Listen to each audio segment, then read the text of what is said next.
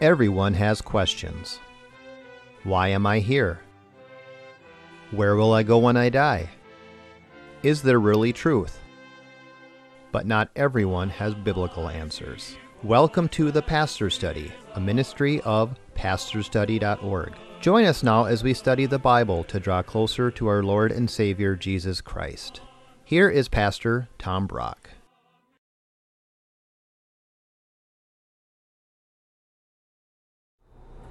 Welcome to the Pastor's Study. This is a Twinkie. I've been eating Twinkies my whole life. I remember at age six they cost 12 cents for a pack. But Twinkies, they're not very good for you. You know what this white stuff in the middle is? Whipped beef fat. All right, those are Twinkies.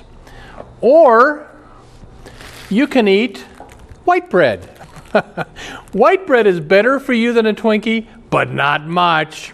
Or, much better for you, you can eat 12 grain bread. And this is what is best for you. But not really. Let me tell you the best thing you can eat. Jesus said, I am the bread of life. In fact, they put it to music, John chapter 6. I am the bread of life. He who comes to me shall not hunger. He who believes in me shall not thirst. No one can come to me unless the Father draw him.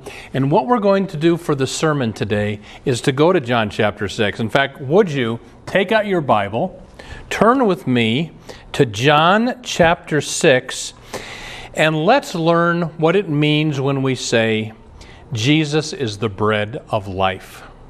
Let's pray first. Father, whatever it is we've been eating that is causing us to be sick, help us put those things away and instead to feed on the bread of life. Speak to us now, Lord, about who Jesus is. We pray in his name. Amen. John chapter 6, look at verse 35. Jesus is preaching to the crowd and he says, I am the bread of life. The words I am there point to the first lesson today. I am shows that Jesus is God. Follow this. There are seven I ams in the Gospel of John. I am the bread of life. I am the light of the world. I am the door of the sheep. I am the good shepherd. I am the resurrection and the life. I am the way and the truth and the life. I am the true vine. What I think Jesus is doing with all these I ams, he is giving us a hint of who he is. Because do you remember 1400 or so BC, Moses is at the burning bush. And Moses says, God, what's your name? And what does God say? I am who I am. And I think Jesus is hinting here I'm the God that talked to Moses in the burning bush in the Old Testament. Next verse, part of the verse, John 6 35. I am the. Notice, Jesus doesn't say, I am a bread of life. I've one of, I'm one of many breads you can eat to be saved. No, he says, I am the. Next lesson, the shows Jesus is unique. He's one of a kind. So, now and then I'll go to a website of a church, and you can tell kind of like that if they're a biblical church or a, I'll say, liberal church. So I go to, I think it was a United Church of Christ website. They tend to be very liberal. It said this Jesus is our gateway to the realm of the divine. But that's not to say that other people who have other paths aren't just as legitimate as our path. In other words, we like Jesus, he works for us, but if Buddha works for you, why not? Uh-uh. Jesus said, I am the bread of life. You can eat other things, but you'll get sick. I remember years ago, I went to a pizza restaurant about 2 o'clock in the afternoon. They had two slices of pizza for the price of one because it was later in the day. So I, I took them back to the church office, ate them, I got sicker than I've ever been in my life. And I think for about 45 minutes, I really wanted to die. I've never been that sick. Horrible pain. And I think I call that the pizza of death. and Jesus says, I am the bread of life. You can feast on Buddha and the New Age movement or Islam or other, other routes, but you're going to get sick. I am the bread of life, says Jesus. Next word, I am the bread. The word bread simply means that Jesus nourishes. When we say Jesus is the bread of life, he nourishes us. Now, I can eat Twinkies. I can eat white bread, or I can eat what's best for me, 12 grain bread, or I can eat what is very, very much the best for me, I can feast upon the bread of life. We have had this TV show going now for 30 years, and we have had wonderful interviews. We had a former prostitute on our show who now is a born again Christian helping women out of prostitution. We had a man who was a Muslim and now he's a believer in Christ. We had a woman who was deeply into the New Age movement and witchcraft, and then she came to Christ. We did a great show with her. We've had people who are drug addicts from uh, Teen Challenge on the show, and now they are born again Christians. And you know what the main message of all those people was? I used to feed on other stuff that made me sick. Now I am feasting upon Christ. Look at the rest of verse 35. I am the bread, next words, of life. Those words mean Jesus brings eternal life. And, and we know that because if you look down to verse 48, it says, I am the bread of life. Your fathers, the Old Testament Jews, ate manna in the wilderness and they died. This is the bread which comes down out of heaven so that one may eat of it and not die. I am the living bread that came down out of heaven. If anyone eats of this bread, he shall live forever. So that means that if you're feeding on Jesus now, you're going to be satisfied. But one day you'll be real satisfied. It's called eternity. now, somebody might say, but Pastor Brock, I've been a Christian many years. I believe in Jesus, but I still get lonely. I still get depressed. I still get anxious. So, you know, Jesus doesn't satisfy me that much. well, if that's you, and I think periodically it's all of us, you need to look at the rest of verse 35. I am the bread of life. He who comes to me shall not hunger. He who believes in me shall never thirst. Here's the next lesson. Your degree of satisfaction in Jesus corresponds to your degree of coming to Him. Let me say that again. If you come to Jesus a lot, you'll be satisfied with Him a lot. If you come to Jesus a little, you'll be satisfied with Him a little. Nothing's wrong with Jesus. The, the problem is we get satisfied on stupid, trivial things and we forget to come to Him. An atheist soap manufacturer was walking down the street with his Christian friend. They start to have a conversation. The atheist says, I don't think your religion works. And the Christian says, Well, why don't you think Christianity works? Well, your Jesus came 2,000 years ago. The world is still in such a mess. Your religion doesn't work. They keep walking down the street, and here's a little boy on the side of the road playing in the mud. The Christian says, Sir, I don't think your soap works. What do you mean my soap doesn't work? We have a very fine product. Well, look at that little boy over there. How muddy and dirty he is. If your soap worked, he wouldn't be dirty. The soap manufacturer said, Sir, you know, uh, of course my soap works. You've got to apply it. And the, the Christian said, Bingo. Christianity works. Jesus works. You've got to apply him. And the problem is, when I apply him, when I, when I come to him, I get satisfied. When I barely come to him, I don't get satisfied. So let me ask you the big question Do you come to Jesus? He who comes to me shall not hunger. What I mean is, do you pray every day? Do you regularly read your Bible? Do you take Holy Communion regularly? Are you in church regularly? If you're only in church when you feel like it, don't expect to be satisfied in Christ all that much. He who comes to me shall not hunger. Verse 35 He who believes in me shall not thirst. The next lesson to believe in Jesus means to trust him. It's not just a head thing that you believe he's out there. No, I trust him with my heart. If I jump out of an airplane with a parachute on my back, I am trusting that parachute. when you say you believe in Jesus, you trust him, you're saying, Lord Jesus, I'm trusting you're going to forgive my sins and save my soul and take care of me. That's what you're saying. Remember years ago, I was counseling a woman. I can't remember for sure, but I think she was Jewish. But at the end of the counseling session, I said, Well, I'll, I'll pray for you. And she said, You're not going to pray to Jesus, are you? I said, Yeah. No, no. Dude. She was so afraid of the name of Jesus and that I might pray to Jesus. I'd never, I've never seen anything like it to this day. No, no, listen. The opposite is true. We should be afraid not to pray to Jesus. To, to believe in Him means to trust Him, to come to Him. Verse 36.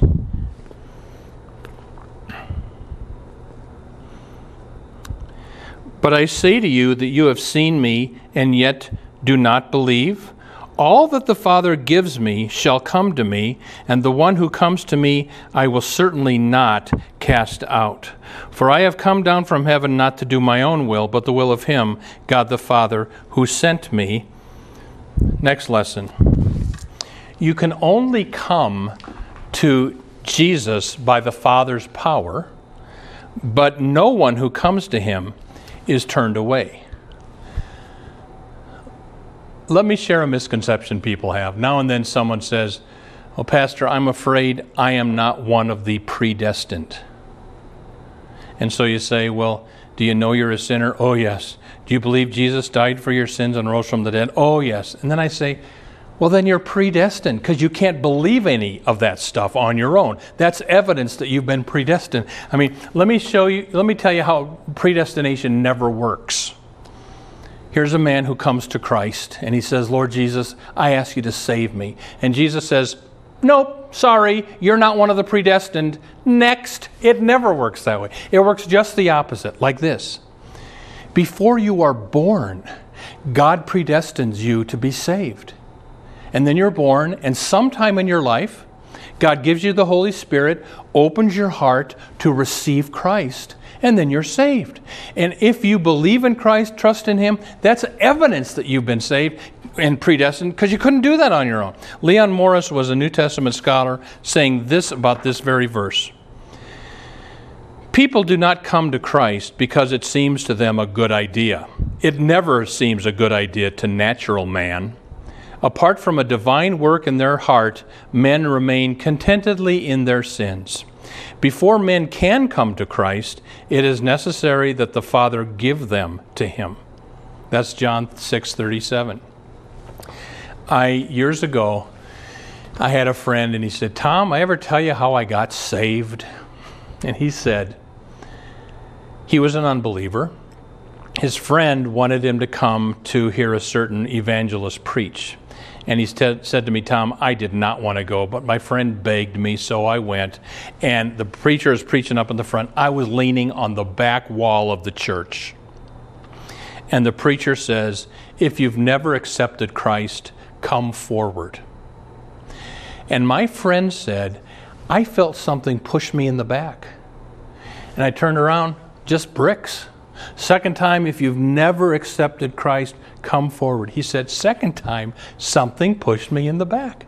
Third and final time, if you've never accepted Christ, and my friend named Buddy, he said, the third push was so strong, it knocked me on my feet. I went all the way up to the altar. I got saved that night. I think everybody gets saved that way. On our own, We don't want to come to Christ. We like running things ourselves, thank you. It's one, only when the Holy Spirit overcomes our weak flesh, overcomes our stubborn will, and brings us to Christ that we are saved. That's what I think Jesus means when he says, No one can come to me unless the Father do that. Look at verse 38. 39. And this is the will of him, God the Father, who sent me, that of all that he has given me I should lose nothing, but raise it up on the last day. For this is the will of my Father, that everyone who sees the Son and believes in him may have eternal life, and I myself will raise him up on the last day. The lesson from those verses is this total satisfaction in Christ is future. It's going to happen on the last day. I just taught you earlier that your degree of satisfaction in Christ corresponds to how much you come to Him. That's true. Let me tweak that a little bit. But even the greatest saints who come to Christ a lot know themselves to be the greatest sinners and they know their total satisfaction in Christ isn't going to happen until He takes off our body of sin and gives us our new resurrection body on the last day, when from then on we don't have to struggle with our sin nature anymore. We are saved. Christ does satisfy us now, present tense, but we ain't seen nothing yet. I went to visit a dear Christian woman, and she said, Pastor Brock, uh, this is a very serious operation. I might not live through it, the doctor says, but I'm at peace. If the Lord wants to take me, I'm ready to go. she knew her satisfaction in Christ was future. Remember years ago, there was a woman named Gertrude who was dying in the hospital. I went to visit Gertrude, came back to church that night to do a Bible study, and I said to the people, Let's pray for Gertrude. And we closed our eyes, and one lady started praying, Oh Lord, heal Gertrude. And I didn't have a vision, but almost. My eyes were closed, and it's like I could see Gertrude. And she was in this dark, dusty room, standing in front of a closed door. On the other side of the door was this beautiful paradise, but our prayers for her healing were pulling her back into the dark room. And I said to the church that night, if we could see what's on the other side of that door, we'd let Gertrude go. And as I remember, she did go that week. But um, our, we are satisfied in Christ in this life, but the total satisfaction is future. Let me close with this story that I like to tell at funerals. 200 years or more ago, there were no sheep in Australia. They wanted to populate Australia with sheep. So a large shipload of sheep leave England with lots of dry hay on board to feed the sheep all the way to Australia. When they finally reached the shore of Australia, a fog settled in, so they couldn't land the ship. And the fog stayed, I can't remember, two or three days. It was just a long waiting, and the sheep stopped eating the hay. And the owners wondered, are we going to lose our livestock here? And finally, the fog lifted. They landed the ship. The f- sheep went up on the green hills, ate the grass, and were saved. What had happened was, for those days offshore, the smell of the green grass on the hillside made the sheep lose all appetite for the dry hay on board. I think that's what Christians go through. We have a whiff of what's coming. We know what's coming in the next life. And sometimes we just kind of lose our appetite for this world. And that's okay. Paul says, the Apostle Paul says, I'd rather depart and be with Christ. But I know on your account it's better if I stay for a while. So, um, I want to just close with this. Jesus said, I am the bread of life. And let me tell you the story of this picture. when I was a little boy, this picture hung at the top of our stairs. And from age seven all the way till age 20, uh, 20 when I would go to bed, you look Jesus in the eye all the way up the stairs. That was good for me. And I don't know whatever happened to this picture. That I was that was down in Omaha, but a few years ago, I'm at a garage sale, and here it is. Now, it's not the exact picture, but it's same frame, same picture. You know what I did for, I think, two bucks? I bought this put it at the head of my stairs, and now every night when I go to bed, I see this picture, and it's there to remind myself, to remind myself, look, Tom, Jesus is the bread of life. He's the one that brings nourishment. He's the one you want to spend time with. Everything else is bad pizza. Amen. Welcome to the portion of the pastor study where we now ask Pastor Brock to share with us his knowledge of Scripture and his insights to answer questions we have regarding the Bible, our Lord, and our everyday walk with Him. Pastor Brock, in light of what you preached today, if we can only come to Jesus by God's power, my question is why doesn't God make it so everyone comes to Him? That's a hard one.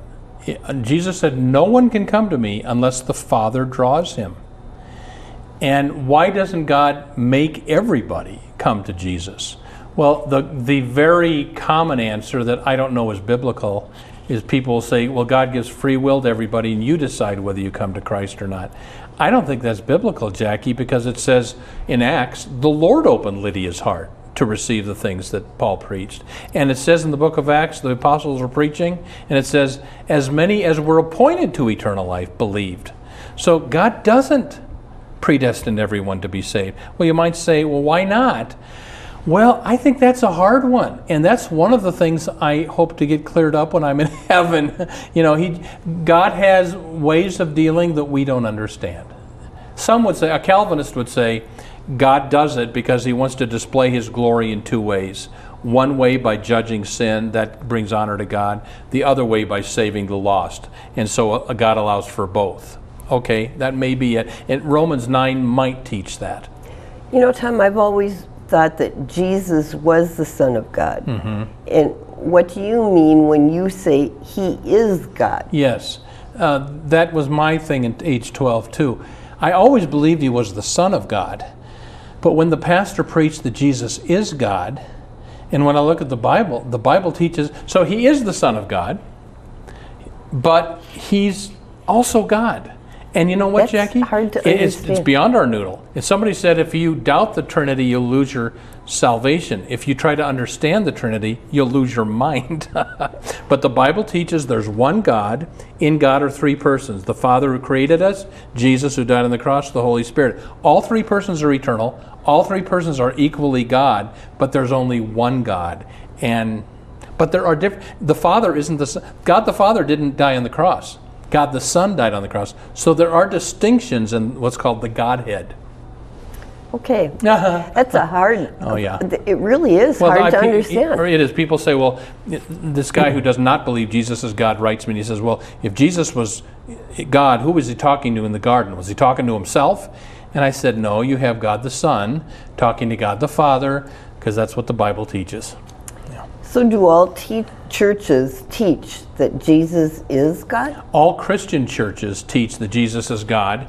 Uh, the Jehovah's Witnesses do not, but they're not a Christian church. The Unitarians do not, but they're not a Christian church. But Jackie, here's how messed up the churches have become. The United Church of Christ, the congregational people, they've always believed that Jesus is God. But now you can deny the deity of Christ, you can deny the Trinity now, and be a pastor in the United Church of Christ. That's how liberal that denomination is. It's kind of whatever you want is what the congregational church has become. You you make up your own beliefs. You know, from some of the things you've said, I, said, I think it, there's a confusing question that people might ask: Is do you do we actually eat Jesus when we take communion? Yeah, Because yeah. you're saying, Well, here's what Jesus said, and we didn't get to this verse, but if you read John chapter 6, Jesus said, I'm the bread of life. He who comes to me shall not hunger. And the bread that I give for the life of the world is my flesh. And some people stopped following Jesus at that point, saying, Ooh, this is too weird. Well, I think that was a reference to Holy Communion. That we, I love taking communion, Jackie. Everybody should take communion regularly. It's our way of, of feasting upon the bread of life, Jesus Christ. Well, you kind of started to answer the question I was going to ask you next, Okay. and that would be, Pastor Brock, what happens when we take Holy Communion? Okay. Yep. And you gave a little bit of Sure. Here's what it, Jesus said is that fi- I'm going to see if I can remember my old sermon. I think five things happen when you take communion. Number one, Jesus said, This is my body, this is my blood. We come into the real presence of Christ. This is Christ. Second thing he said, This is my blood shed for the forgiveness of sins. God reassures me when I take communion that he's forgiving my sins. So, the real presence of Christ, the forgiveness of sins. Third thing he says, I won't drink of this wine with you till I drink it new with you in my Father's kingdom, which means we, in communion, we get a foretaste of the feast to come. So, we get the real presence, we get the assurance of forgiveness, we get a foretaste of the feast to come. And Jesus said, do this in remembrance of me. When we take communion, we're remembering his sacrifice on the cross. And the number five is as often as you eat this bread or drink this cup, you proclaim the Lord's death until you come. So when you, till he comes. So when you take communion, you're proclaiming to the people in your church, I need this. His death is what saves me. So quickly, here's what happens when you take communion. You get the real presence of Christ. You get the assurance that your sins are forgiven you get the foretaste of the great feast to come. You proclaim a sermon that the death of Christ is what I need. And number five is you remember what he did for you on the cross. There you go. Okay, I see you have some new questions Yes. that you've gotten, Yes. and we're really getting close. we are. We've only got 53 seconds. Well, Maybe you just want to close. maybe I better, but here we can zip we this can one save in. these. Do we actually eat Jesus when we take communion? In 43 seconds, I'm going to give you the three views. Catholic view is that when the priest says the words, the bread and wine actually become the very body and blood of Christ. They're not bread and wine anymore. The second view is the Lutheran view, uh, consubstantiation, that it's still bread and wine, but in with another bread and wine is the body and blood of Christ. Third view is the more Baptist view, that it's just symbolic. So those are the three ways Christians throughout the ages have understood communion. So that gives us 18 seconds. Jackie, do you want to close for us? We just want to thank you for being a part of this ministry and for watching this show. And we pray that God will be with you this week, granting you his richest blessings until we're all together again next time. Thank you for watching the Pastor Study. You can watch more of our programs at pastorsstudy.org. We are on the air preaching the gospel of Christ because of our generous support of you, our viewers. Would you consider supporting our ministry? You may do so at pastorsstudy.org or write The Pastor Study, P.O. Box 41294, Minneapolis, Minnesota 55441. May the blessing of our one triune God, Father, Son, and Holy Spirit be with you today and always. If you've been blessed by the pastor's study, would you consider a tax deductible gift to help us reach more people with the good news of Jesus Christ? You can donate at our website, pastorsstudy.org, two S's, or mail a check to the Pastor's Study, P.O. Box 41294, Minneapolis, Minnesota 55441. May the Lord bless you and have a wonderful week.